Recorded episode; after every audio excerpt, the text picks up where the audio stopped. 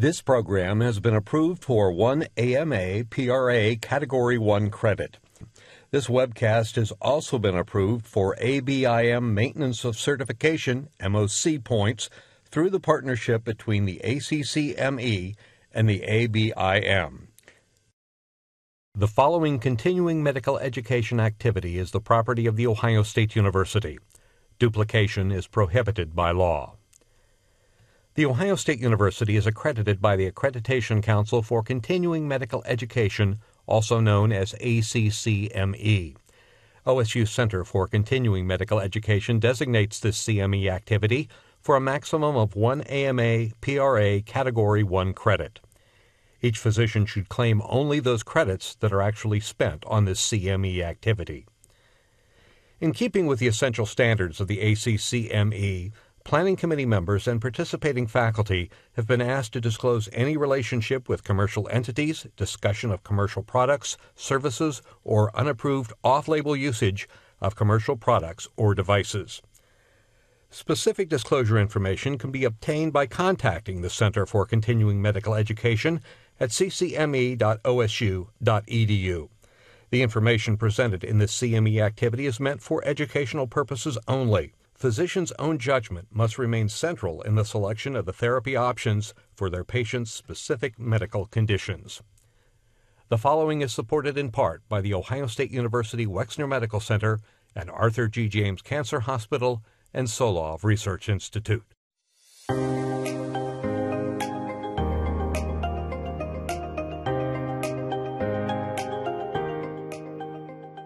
Common knee complaints that's today's presentation with the following distinguished faculty from the Ohio State University Wexner Medical Center and Arthur G. James Cancer Hospital and Solove Research Institute. And now, our medical editor and moderator, Dr. Jing Jing Mao. Caitlyn Jenner has been in the media a lot, but we sometimes forget that she was the 1976 Olympic decathlon champion. That's no small feat. And the wear and tear of sports on her body was considerable. By age 50, Jenner had already been diagnosed with osteoarthritis of the knee and has been vocal in sharing her experience and how the condition has affected her. She had to stop playing basketball, then tennis, and then running due to knee pain. In the early 2000s, she went on a national campaign alongside another Olympic gold medalist, skater Dorothy Hamill, to spread awareness about osteoarthritis. Dorothy was already dealing with unusual joint pain in her early 40s, resulting from osteoarthritis. Her trick for staying on top of the condition is to stay active. These celebrity athletes aren't alone, though. Osteoarthritis is an extremely common condition with over 32 million adults suffering from the condition. The knee is one of the most affected joints for OA, and knee pain is a very frequent complaint in primary care. So, today on MedNet, we'll be discussing two common knee complaints osteoarthritis and meniscal root tears. My first guest is Dr. Michael Baria, who is a sports medicine expert at Ohio State University. He is the director of sports orthobiologics and serves as the team physician for Ohio State Wrestling. He'll be taking us through the use of a newer knee OA treatment, platelet rich plasma, and conservative versus surgical approaches for meniscal root tears. He will be sharing his talk by pre recorded video today. And in the studio with me, I have Dr. John DeWitt. John is a doctor of physical therapy at Ohio State University Wexner Medical Center, specializing in sports and orthopedic physical therapy. John, welcome to MedNet. Thank you very much. All right, John. Now, how effective is physical therapy at addressing knee OA? Uh, physical therapy is very effective. Uh, in fact, uh, some of the uh, greatest evidence uh, supports the active intervention of physical therapy to improving strength, stability, to improve joint mechanics in the knee, and improving quality of life. Okay, great. Can't wait to hear more about it. Thanks, John. For our audience, please feel free to send us any questions you have using the Ask a Question feature on the bottom right hand corner of the webcast player. You can find all 120 of our current webcasts on our website ccme.osu.edu, including programs like hip problems or guidelines for the sidelines. Our programs are also available by podcast. Search for MedNet21 CME on your preferred platform. Now let's get started with Michael's presentation. Uh, good afternoon, everyone. My name is Mike Baria. I'm the Director of Orthobiologics at The Ohio State University uh, Wexner Medical Center and the Center for Sports Medicine. Um, so today we're going to have uh, two presenters. Uh, my talk will be two parts. Uh, the first portion is going to be covering uh, platelet-rich plasma, the common questions you and your patients might be asking. And the second part is going to be on meniscus root tears, a really important relatively newer musculoskeletal diagnosis that we think is really important um, to recognize. So for the first portion of our talk, we want to discuss PRP and musculoskeletal medicine. And we want to cover 10 years of research in 10 minutes. So save everybody a decade of journal clubs and research and really what we've learned and what we've progressed through in the last decade. Um, our disclosures include that I'm a consultant for both Arthrex and Rheon. These are companies that operate in the biologic space and are manufacturers of PRP devices and products. Um, also, when we talk about PRP uh, for the use of knee osteoarthritis or tendonitis, this is all off label. Um, and so there is no FDA indication for this currently. Our objectives today, we want to discuss the definition and preparation methods for platelet-rich plasma. We want to discuss the data supporting PRP for musculoskeletal indications. And we want to define currently used quote unquote stem cell procedures and define those and compare those outcomes to PRP. So what is platelet-rich plasma? Uh, your patients might be asking you about this in clinic. Maybe you utilize it, maybe you're skeptical.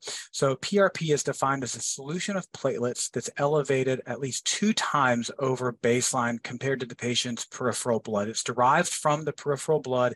Uh, it's done at the point of care. So any elevation of platelets twofold over baseline.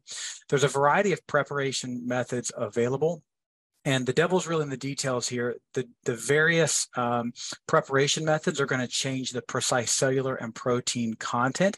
So you're going to get different dosing based on the different preparation methods. So here's just a few examples of these preparation methods. First is a plasma-based method.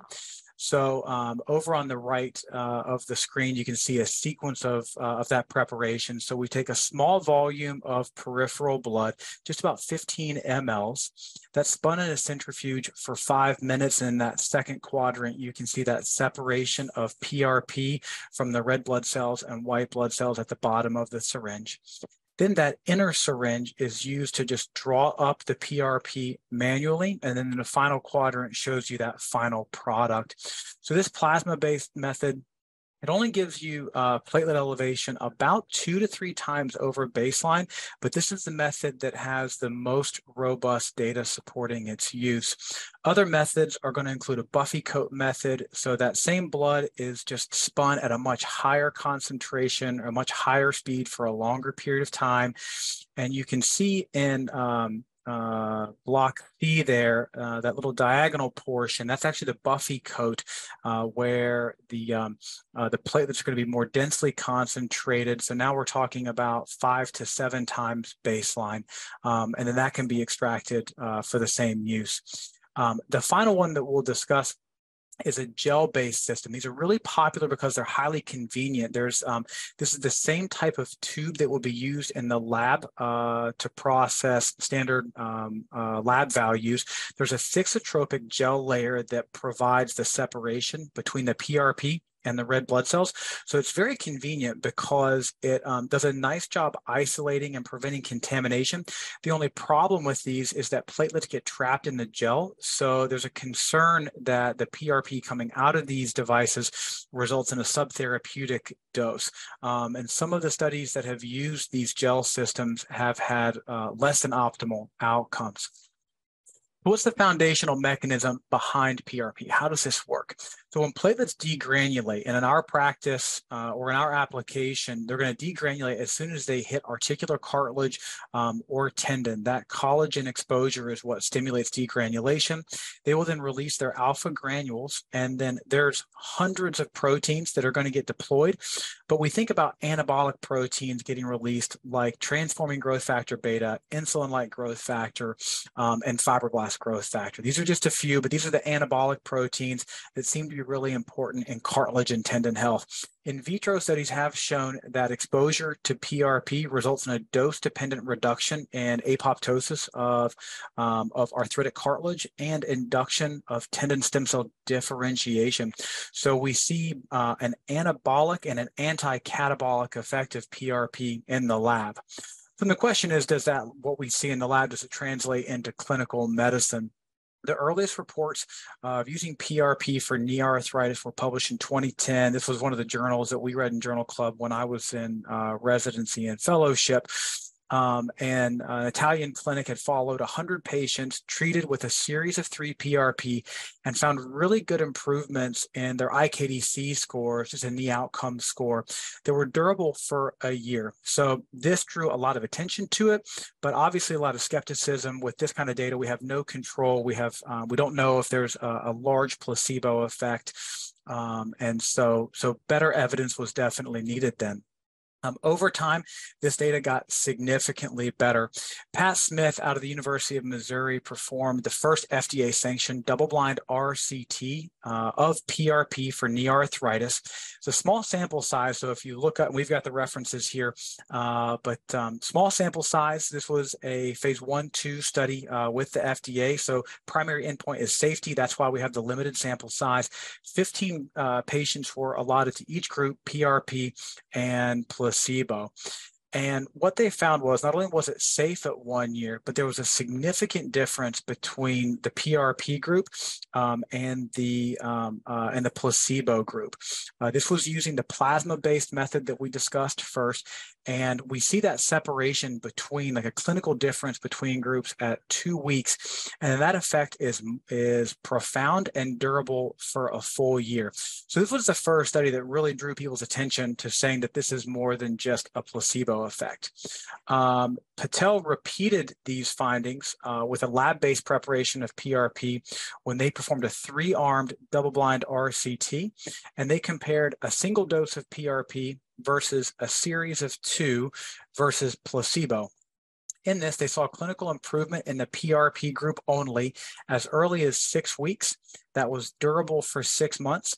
Um, so significant improvement in the platelet-rich plasma group, no change in the placebo arm. Uh, and then importantly, there was no difference between the two PRP protocols, which suggests that once we elicit uh, a therapeutic response, there could be a ceiling effect that more PRP is not better, and we sort of maxed out our benefit uh, with a single dose. So after PRP demonstrated that it was superior to placebo, the next obvious comparison is, is it better than standard of care for knee arthritis? Um, in our minds, that's viscosupplement. We don't have any of the concerns about repeat use of corticosteroid. Um, so we focus on viscosupplement um, or the, the hyaluronic acid injections that a lot of patients get. Brian Cole out of Rush performed um, a really high quality double blind RCT comparing PRP, the same formulation that was used by Smith. Um, so now we have um, uh, comparable uh, trans, uh, translational data here um, and compared that series of three PRP versus Synvisc, which was the original HA uh, viscosupplementation formula on the market. Uh, PRP, there were 49 patients, and then Synvisc had 50 patients allotted to it. Three outcome measures were collected over the course of a year um, WOMAC, the IKDC, and VAS pain. There was no difference in the WOMAC score, but on both the IKDC and VAS pain scores, PRP was superior, again, starting at about two weeks, uh, durable through the one year. So depending on which outcome measure we look at, we can say that PRP is at least as good as viscosupplement, and in some respects superior to it if we're counting uh, just a number of um, outcome measures uh, that it outperformed the control arm on.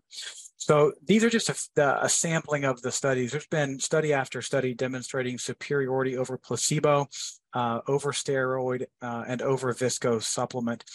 When we compile all this data, when we look at our meta-analyses, and again, this is just one uh, done by Belk, the, uh, these meta-analyses of level one studies um, pretty consistently find that PRP is superior to viscosupplement, both in terms of the degree of pain relief and the duration of pain relief. So in our practice, we find uh, that the typical patient gets uh, somewhere between nine and 12 months of, uh, of relief from their knee OA before they need a repeat procedure um, sometimes compared to the every six month um, injection regimen that viscosupplement uh, is used uh, is used with. The evidence has grown so significantly over the past decade that most recently a review by the American Academy of Orthopedic Surgery supports the use of PRP for knee OA. I bring this up because the AAOS has a really high bar uh, for what they'll recommend. Um, they're they're very tight on their recommendations, and so the number of studies that have come through supporting it um, uh, are, are, really compelling and have convinced even um, a group like this that has probably the highest standard in orthopedic medicine um, that PRP is an acceptable treatment. So if PRP works and it works so well, what about stem cells? That sounds better. Uh, patients actually might inherently understand stem cells a little bit better. Um, and so, so patients often ask about this. What about stem cells? Can't you regrow my cartilage? Can't you restore uh, the native anatomy of my knee? Um, and so while there's robust data supporting the use of PRP and we're very confident in it, that data does not exist for so-called stem cell therapy in the United States. Um, and we'll clarify this because in in the world of uh, quote unquote stem cell therapy, um, there's a lot there's a lot of misunderstanding. So there's three sources that people were trying to get stem cells from uh, as this is practiced in the United States. Because in the United States, there is no culture expanded stem cell therapy uh, permitted for any orthopedic condition. So what is being called stem cell therapy um, are either uh, injections of bone marrow concentrate adipose or some kind of gestational uh, birth tissue related prog- uh, product, amniotic fluid, placental tissue, or umbilical cord. Um, the problem with these, uh, number one, is these aren't meaningful sources of stem cells. When we look at bone marrow concentrate, uh, less than 0.01% of the cells uh, in bone marrow concentrate are actually stem cells. Um, the rest of it pretty much looks like highly concentrated PRP, but there's not mesenchymal stem cells in there to any meaningful extent. Adipose has more mesenchymal stem cells in it than bone marrow, but as the patient has excess adiposity, the quality of that stem cell is impaired. And so they experience more cellular senescence, there's more pro inflammation. Um, and so they're not really primed for orthopedic use. Um, and then finally, um, several studies have proven that these off the shelf amniotic products um, that are often used in um, these strip mall type clinics, um, there are absolutely no living mesenchymal stem cells in these products. Um, and so none of these should be termed stem cell therapy. So that's point number one is that there really is no such thing as stem cell therapy in the United States for orthopedic conditions. Anybody advertising that or using that uh, isn't uh, really up to speed on what the data is saying. Um, so beyond just the definitions, unlike PRP, these products have very limited data and have never outperformed our standard of care options.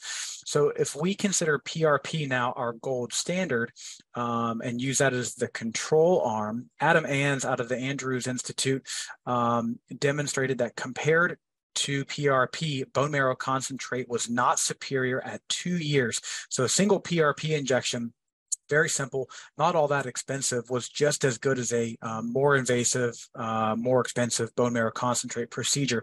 And then our group at Ohio State performed a uh, randomized trial comparing PRP to adipose derived cells. Um, and PRP is just as good as, uh, again, a more invasive procedure at both six months and a year. Uh, the third caution is that significant harm has resulted uh, from the use of these amniotic off-the-shelf products.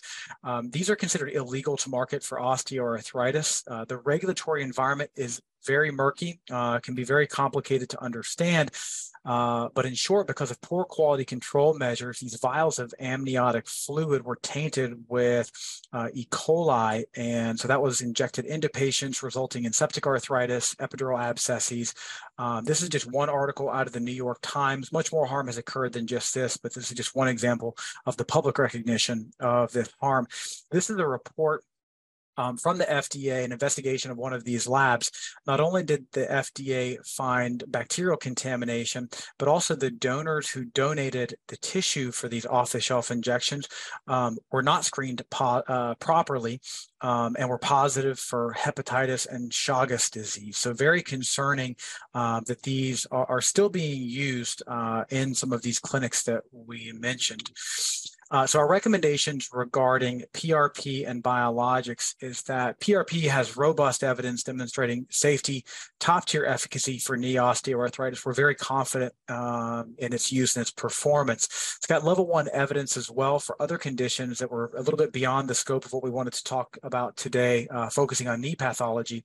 Um, conditions like greater trochanteric pain, plantar fasciitis seem to be fairly responsive. These other products like bone marrow adipose and amnio, they're not stem cell therapy and in our opinion, until there's better data, better safety measures, um, they should be avoided um, in lieu of uh, or, or uh, in favoring PRP. These uh, should be uh, avoided for patient safety concerns that concludes part one of our talk. So that's um, an update on the therapeutic interventions we have for knee osteoarthritis. Um, there's another more recently recognized pathology that we think is um, a really significant, maybe the most significant newer musculoskeletal diagnosis that we want to keep promoting awareness of because of the um, uh, ability to improve a patient's quality of life. Um, and that pathology is meniscus root tears. Um, and so um, we all we all received education on meniscal pathology like degenerative tears, bucket handle horizontal tears. But in the last 10 to 15 years, uh, meniscus root tears were recognized. And even in the orthopedic community, these were not previously understood. So many of us, especially in the primary care, non-operative sports medicine world, we just never really got this education. Um, so the meniscus root is just the anchor of the meniscus to the tibia. So we'll focus on that posterior root. So it's just that posterior anchor at the tibial eminence. This is really important because what this does is this allows the meniscus to dissipate hoop stress as there's contact pressure compressing the joint, um, that root allows for successful di- um, distribution of that force if we disrupt that root, the knee behaves as if there is no meniscus. So the patient might as well have a complete meniscectomy. Um, and so the loss of this root function can result in devastating consequences to the knee. So because of those increased contact pressures without a functional meniscus root, um, the joint uh, the joint deteriorates rapidly, it can result in premature need for knee replacement. And if we're able to promptly recognize and adequately treat uh, these root tears, get them off to a surgical colleague uh, in a timely fashion, that, that has been proven to demonstrate the need uh, for joint replacement. Um, so the presentation of a meniscus root tear, um, a little bit more unique than typical meniscus tears that we're used to seeing. Patient demographics, uh, the patient is, is typically in their middle age. It's more common in females. Um, obesity is a risk factor, and patients often have um, a small amount of uh, varus malalignment, uh, putting more pressure on that medial meniscus. Um, whereas sport-related meniscus tears are fairly simple to recognize. That patient has a cut pivot injury, they twist, they feel a pop, um, and then have pain. The story for meniscus root tears is is relatively unimpressive in comparison. So maybe the patient just bent down uh, to perform a daily task like cleaning, gardening, um, something non-athletic. Uh, they might have even felt it when they were climbing up and down stairs.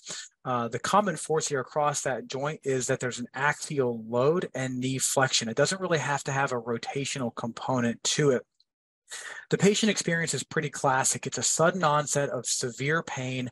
Um, it's usually in the posterior portion of the joint.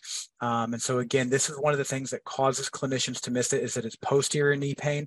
Uh, it's in the popliteal fossa. So people start thinking about things like a Baker's cyst. Um, they have significant difficulty bearing weight in the first few days. The traditional mechanical symptoms like locking and catching are not present, again, uh, often leading clinicians away from a meniscus pathology. And then there's rapid improvement over the first week, such that patients might actually be significantly improved by the time they're in our clinics. On physical exam, there's variable degrees of an antalgic gait depending on how recently the injury happened. The patients do not usually have a knee effusion. Uh, there's posterior and joint line pain with simple hyperflexion. And then when you're when you're performing that maneuver of hyperflexion, even without the rotation that, that we see with McMurray's uh, a, uh, a pretty obvious, palpable, and audible clunk uh, can be felt. And then some authors describe meniscal extrusion being felt at the medial joint line. I think that's more difficult to appreciate.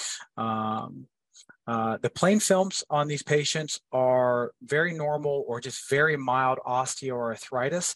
Um, again, these are all the things that lead to this diagnosis having been delayed in recognition uh, um, up until the last decade uh, because the findings are pretty unimpressive. So MRI really is definitive. Um, the pathognomonic sign on an MRI is called the ghost sign, and we see this on the sagittal view. Um, and what happens if we're looking at that posterior horn all the way into the posterior root, um, as you scroll through it, just within one slice of the MRI, the meniscus entirely disappears like a ghost. Uh, that disappearance, what we're looking at in the sagittal view, is the absence of the meniscus. It's just that gap where uh, where that meniscus is now absent and basically avulsed from its insertion. Um, so surgical referral is the key to this. It's so it's recognizing uh, it's recognizing this pathology, recognizing the story, and then having uh, a high index of suspicion and a low threshold for MRI and surgical referral. Um, root repair uh, in a timely fashion, not not meniscal debridement, um, but a root repair has been shown to decrease the rate of arthritic development and the need for joint replacement. Um, and so we recommend, uh, and this is from the uh, British Journal of Sports Medicine uh, that all acute injuries are evaluated by uh, a skilled knee surgeon. Uh, a chronic injury, uh, if they have preserved joint spaces on their PA flexion view, may also still benefit.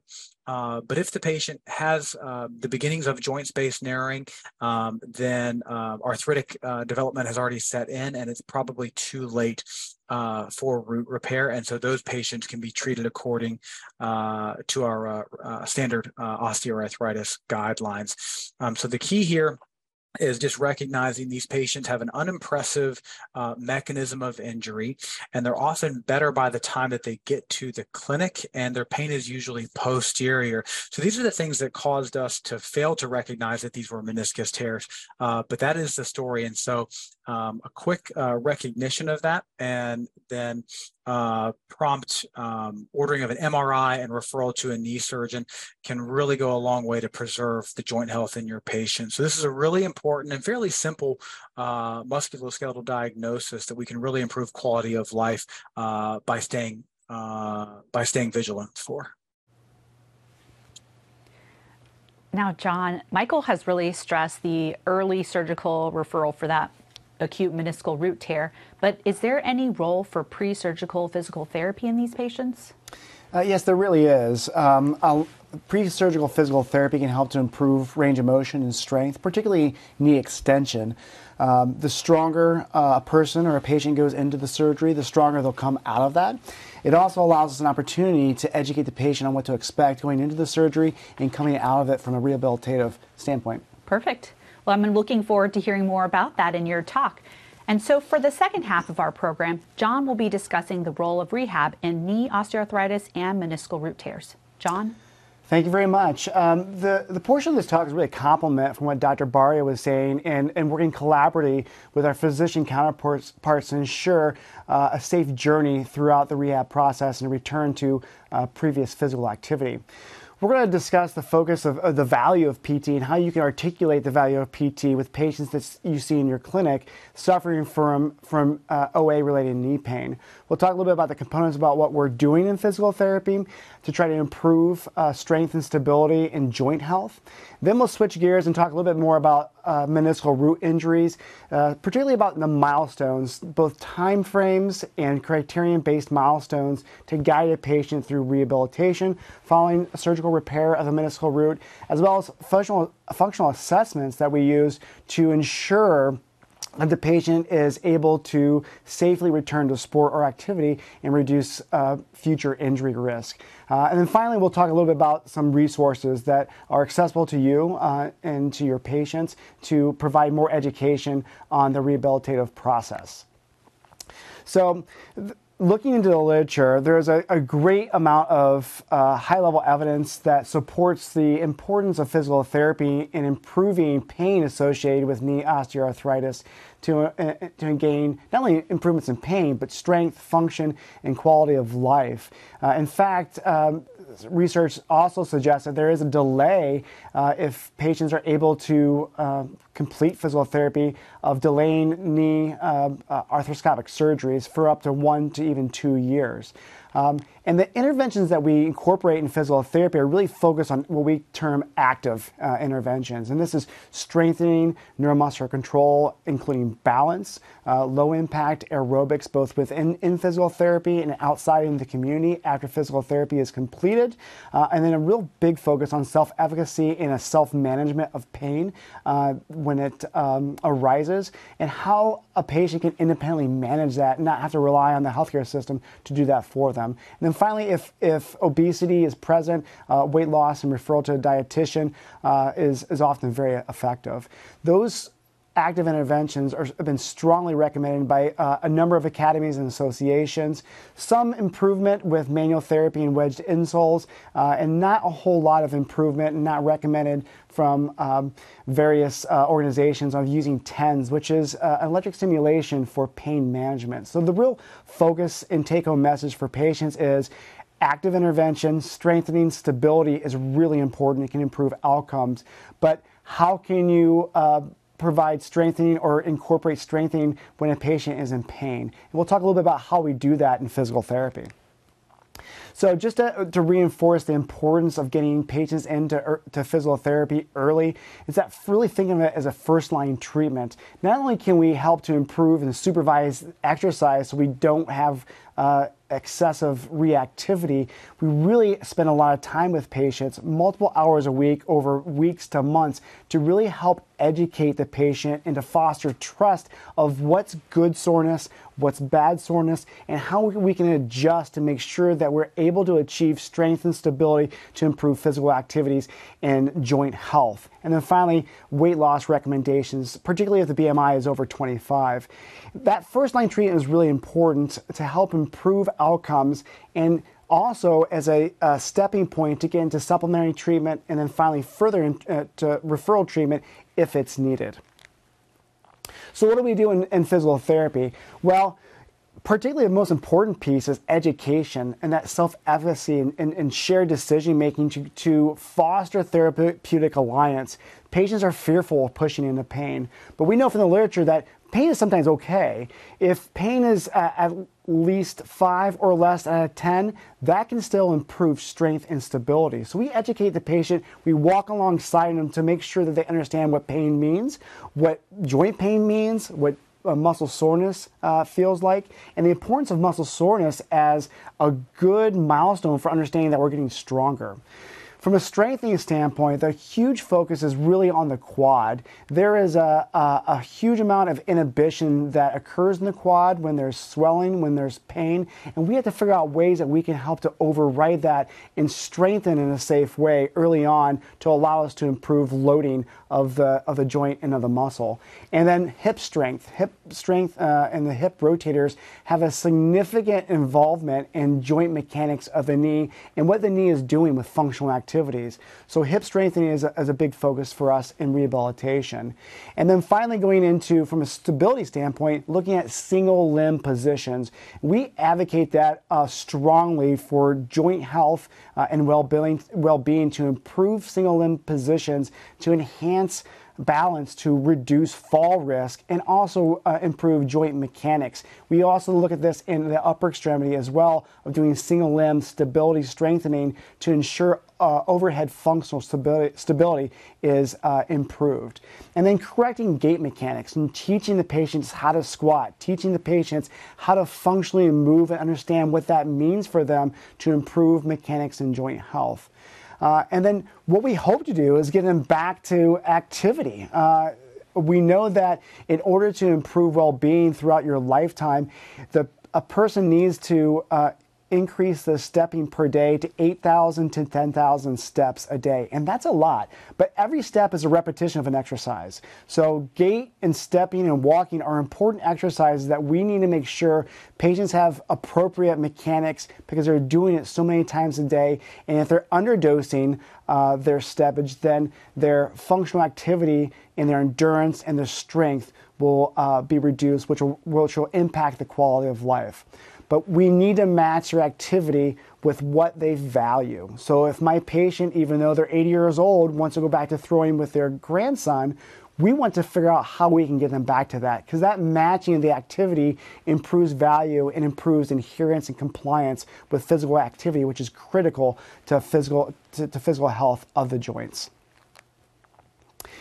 So I mentioned quad strength as important. Not only is important, but it's critical. Uh, and it can't just be a little. We really need to see an improvement of 30 to 40% of quad strength to impact pain and, and disability. So how do we do that? Well, we do it by dosing uh, appropriately our strength training. We need to uh, impart overload of the muscle in order to improve to that 30 to 40 uh, percent target. Um, and we do that by changing the way the way we think about um, optimal do- dosage. We typically uh, traditionally think of dosage as a, re- a percentage of rep max, uh, uh, max uh, repetition uh, max exercise, and that's a little um, outdated. It's hard for the patient to understand what that even means. So we use auto-regulatory uh, measures to make sure that we're dosing appropriately. And the auto-regulatory measures that we use are through ratings of perceived exertion, getting to that seven to eight out of ten effort to know when the patient is able to finish an exercise. And finally, uh, repetitions in reserve. And that's essentially how many repetitions do you have left in your tank? And we want them to be at a two uh, repetitions left in the tank to know that we're at sufficient uh, dosage. So those are ways that we can teach the patient how to do that on their own to safely do that, to make sure the dosage is appropriate and the soreness is in the muscle and not in the joint.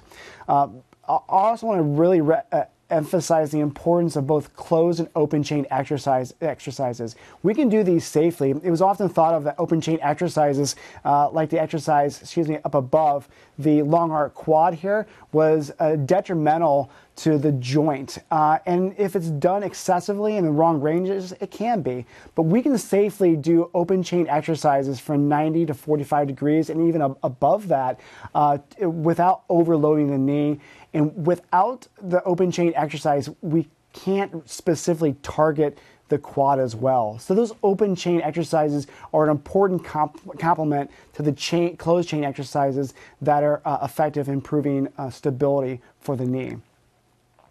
Well, what happens if we, we uh, can't uh, increase um, the dosage and do high resistance exercises due to pain or other uh, contraindications. But we have two supplements that we use in the clinic early and often. One is neuromuscular uh, electric stimulation, and this is not your, your stimulation for pain control. This is creating tetany in the muscle and contracting the muscle for the patient. So they are passively sitting there. We're cranking the muscle uh, load and the, and the activation to try to fire that quad early when patients have when patients struggle to do that on their own uh, due to pain or inhibition or soft tissue healing in the acute phase. But what the literature has shown is that if we can improve strength early on by using NMES in patients with knee OA pain, we can improve strength in the long term and improve quality of, of life. So NMES is really important for helping us do that early uh, in the rehab process. The other modality that we have uh, that's a fairly new within the past uh, five to 10 years is blood flow restriction therapy. And we, what we do in blood flow restriction therapy is we occlude uh, the, um, the limb to 80% occlusion, which allows us to use low resistance exercises to create a high resistance environment. So if a patient's not able to do a high resistance exercise because of pain, we can use blood flow uh, restriction therapy in a safe, uh, easy way, but still create that high resistance exercise and get the outcomes that we would see with a high resistance activity in regards to strength and stability. Uh, and so using this early in the process is also very, very helpful. I wanted to call out just on functional. We really, in physical therapy and rehab, we really focus on function. So I wanted to call this out to, to, to uh, show some of the functional outcome measures that we look for. And some of these measures you may have heard of, but we really focus on functional strengthening and functional balance uh, assessments to, uh, to look at fall risk with patients, older patients with knee OA, as well as some patient reported outcomes Uh, in uh, the lower extremity functional test, uh, uh test, the IKDC that Dr. Baria had mentioned. But we're looking at these to try to, to evaluate risk and ensure that we reduce that risk prior to discharging them from physical therapy. Now, the challenge to what we do in physical therapy is if patients don't use it, they will lose it. And so gains in PT will, um, will reduce and go back to baseline uh, within four to six month, months if exercise is not continued. So really encouraging patients from a physician, physician standpoint and from a rehab specialist standpoint is critically important. And so um, even though these physical activity guidelines have been published uh, for a long time, only about 30% of Americans are meeting these physical activity guidelines. So, talking about these guidelines uh, in a way that's important and valuable to the patient is really important. So, 150 minutes of exercise, of moderate exercise activity, which is conversational intensity activity, or 75 minutes of vigorous activity, meaning you can only speak two sentences, sentences and then you have to take a breath, is important to put, provide context to the patients about what that means. And then obviously, you can't just do exercise, you have to do strength training. So we will do strength training and we will encourage activity to the day the person dies. We do that throughout our life, and that has to be a part of our regular activities of daily living to make sure that we're improving quality of life uh, in, um, in our community. And uh, community programs such as yoga and Tai Chi are great ways to extend physical activity and balance, not only because of, of, the, uh, of the activity itself, but it also allows relationships and community building that are so important for psychological well being for our, our, our patients and a way to get them out of their house and back into their community. Now I'm going to switch gears just a little bit and, and talk a bit about meniscal root uh, rehabilitation and, and these uh, tears that we're seeing. Dr. Baria did a nice job providing some foundational information. Meniscal root tears are rare uh, in, in terms of uh, meniscal tears that we see in the knee. In the athletic population, we typically see them with multiligamentous injuries, hyperflexion squatting injuries that really compress the root uh, of, of the, uh, the meniscus. Uh, but to Dr. Baria's point, if we don't um, address these, then the hoop stresses are compromised, and that can lead to meniscal extrusion and advancement of OA. So a better recognition early on, on in a surgical management uh, and good rehabilitation is important for looking at better outcomes uh, than what we've done typically in the past. And so the way we treat these is a little bit different. Uh, this is an advanced uh, meniscal repair that requires a little bit um, uh, narrowing of the guidelines a, a bit, the guardrails to, to ensure that we have proper healing and, and also proper progression to return them to their uh, previous uh, level of activity. So I will go through these uh, phases uh, in a little bit more detail, but I just wanted to, to, to, call out what we do early on. And so we uh, looked at the literature to build these clinical care guidelines. We focus really on the protection of the repair in the first couple weeks. We put them in a mobilizer for the first two weeks, uh, non weight bearing for the first month. But while they're not non weight bearing, we are using non weight bearing strengthening uh, modalities to really try to increase muscle strength, particularly the quad. Early, because the earlier we return that quad strength, the earlier we, earlier we improvement, the better the outcomes. So in rehab, we cannot wait until they're weight bearing to start strengthening the quad. We have to do it early, and we'll show you how we do that. Uh, we want to avoid isolated hamstring strengthening for eight weeks because of the indirect connection of the hamstrings to that meniscal root to ensure that we don't compromise uh, the repair. And then finally, this is a long process. This is a six to eight month process uh, if you're going returning back to sport. So therapeutic alliance with the patient is critically important in building that trust between the, the physical therapist or the rehab specialist and the and the patient is uh, very very very important. And so we talked to them about this roadmap of what to expect in the rehabilitation uh, stages. Our first stage, phase one, which is typically from day one of post op to up to six weeks, is really fostering and healing that first four to six weeks. But because we can't do weight bearing, the quad will really become um, uh, susceptible to disuse atrophy. So we start them on neuromuscular e-stim early on, uh, and we also do blood flow restriction training because they can't load that, that limb. We want to make sure that we're activating and loading the quad in a safe, non-weight bearing way. We do allow them to do long uh, arc quads 90 to 45 degrees non-weight bearing the first month, and then we start increasing that range of motion over the four to six uh, weeks, protecting the root uh, by avoiding uh, going beyond 90 degrees early on. And then strengthening. This is a great opportunity for our, our rehab specialists to focus on hip strengthening in a non-weight bearing way to make sure that we have proximal stability to improve uh, distal movement.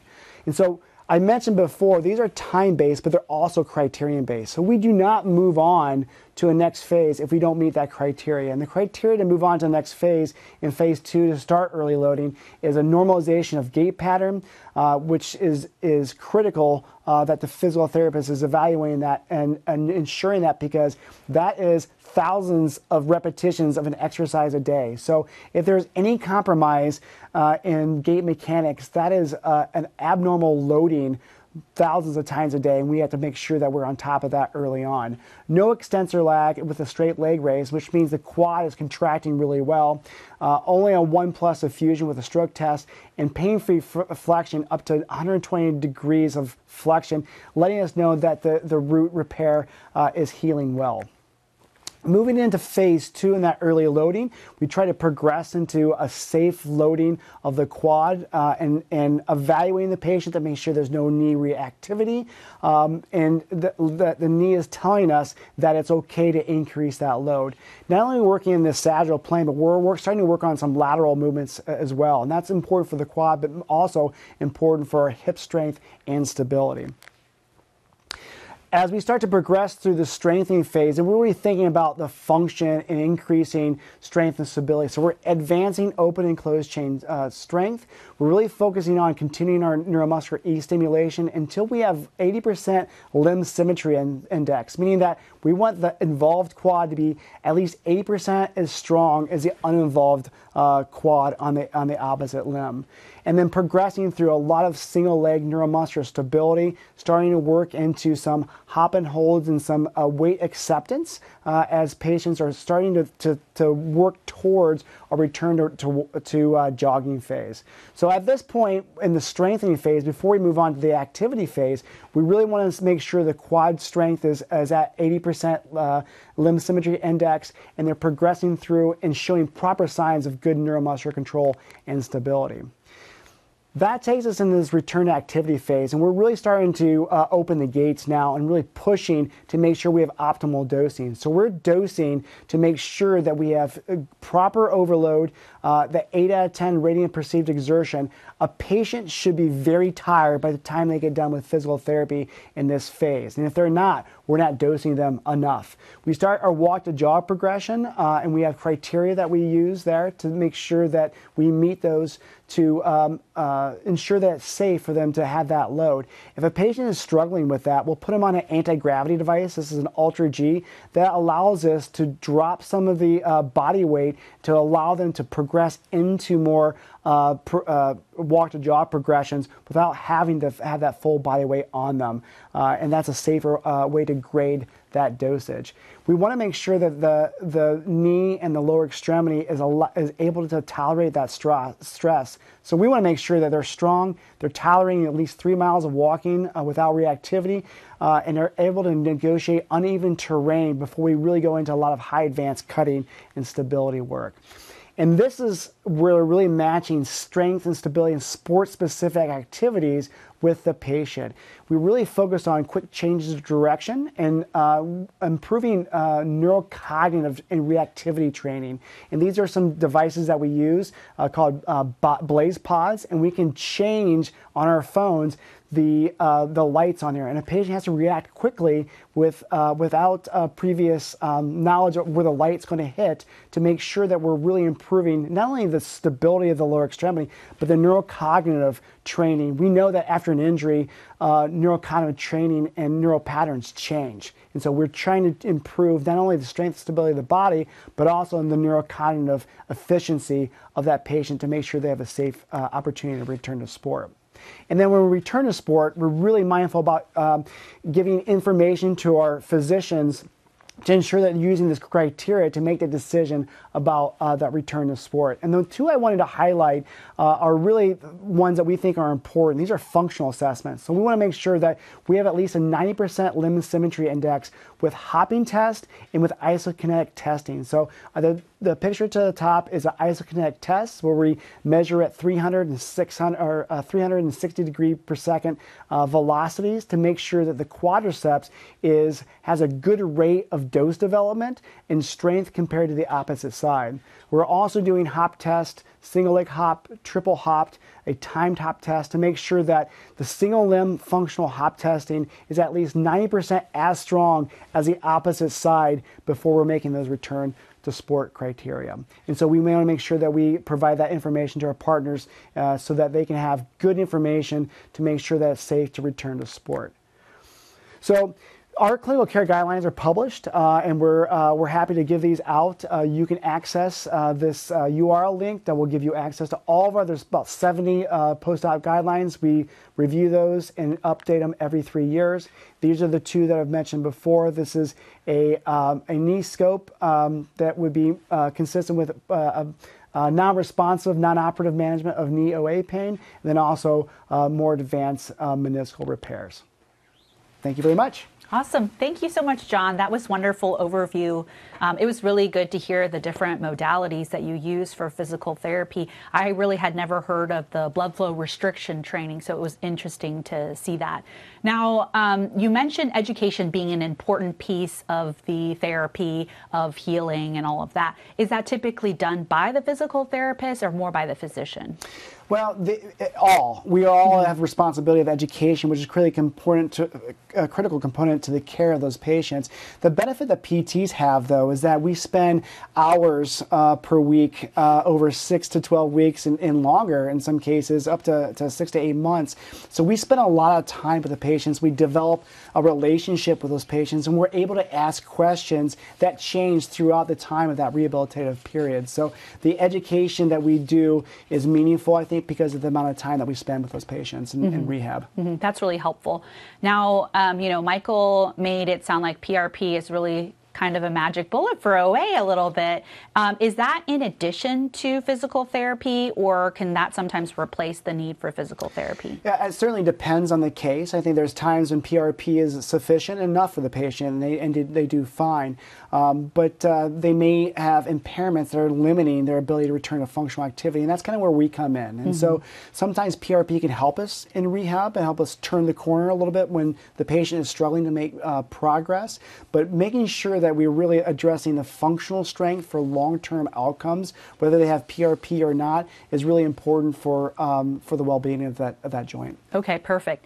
Now, how long does it take? To do to see some improvements after a person starts physical therapy and how long would you expect them to stay in therapy total it depends on the case, it depends on the procedure or the condition. But for someone that has knee OA pain, uh, we typically tell them to expect some improvement within two weeks. Um, wow, that's it, great. It typically that helps us understand whether or not we're uh, have the right intervention mm-hmm. at the mm-hmm. right dosage. Mm-hmm. So it takes typically four to six weeks, um, even up to eight weeks, to see functional improvements uh, that are important for improving um, uh, functional activities outside. So early as two weeks, but we typically see functional improvements at six to eight weeks uh, from a strength and stability standpoint. Mm-hmm. And then for meniscal root tears, it sounds like that recovery is much, much longer. How long would you expect for a patient to get to full re- or near full function? Typically, for those patients, if they're just going back to activity, four to six months. Uh, if they're going back to sport, especially a high velocity, high impact sports, six, eight, uh, six to eight months, uh, maybe even more depending on the case. Okay. And then now sometimes I hear patients give up on physical therapy because physical therapy aggravates their pain. What would you say to that? I would say it's physical therapy is critically important, and there's times we need to adjust the dial. And mm-hmm. so sometimes the uh, the dosage uh, doesn't match as well as we like, and the body reacts in a different way. The most important thing is that trust between the physical therapist or the rehab specialist mm-hmm. and the patient to say how can we modify the interventions uh, or modify the dosage of the interventions to make sure that your knee can handle it. There's a big important difference between knee, knee pain and muscle soreness, and sometimes patients have a hard time understanding the difference. We don't want to see knee pain, uh, and so we may need to make some adjustments for that. But the, the soreness is in the muscle. That's an appropriate response. Not only is that um, okay, but that's what we want to see. So mm-hmm. having some time and space to educate the patient on the difference between pain and soreness is really important for adherence with rehab. Okay, perfect. Now, one last question. What if somebody's already done a course or two of physical therapy? Is there benefit from referring them again for another round? Absolutely. The uh, that information is really important for us as physical therapists to say what have you had, what have you done in the past? If you've had physical therapy and it wasn't effective, that's important information for us to know so we can adjust. Mm-hmm. And so if it doesn't help one time, it doesn't mean it won't help again. But we do need to adjust the physical therapy or the modalities that we're using to better target uh, the real need of that patient. Okay, thank you so much, John. That was wonderful. We're going to finish up today's program with a final key point from each of our presenters. Michael? So our final key point in platelet-rich plasma in musculoskeletal medicine is that in the last 10 years, we've assimilated a lot of high-quality level one data that demonstrates safety and efficacy uh, for PRP in the use of knee osteoarthritis, and it can definitely be considered a first-line injectable therapy for osteoarthritis. And John? It's important that uh, the physician and the rehab specialist have good communication, and getting patients into physical therapy early can have significant impacts in improving their functional outcomes. So, helping the patient understand the importance of physical therapy and what they can expect from that is important, and that physical therapists are going to tailor their rehab to the patients and use time frames and criteria to make sure that they are progressing in the right way at the right time. Thanks for joining us today. Don't forget to get your CME credit and MOC point by logging on to ccme.osu.edu and taking the post test. Join us next week when my guests, Dr. Guibin Lee and Sumaya Buchachi, are here to discuss dementia. That's all for today. Thank you for tuning in and farewell until next time.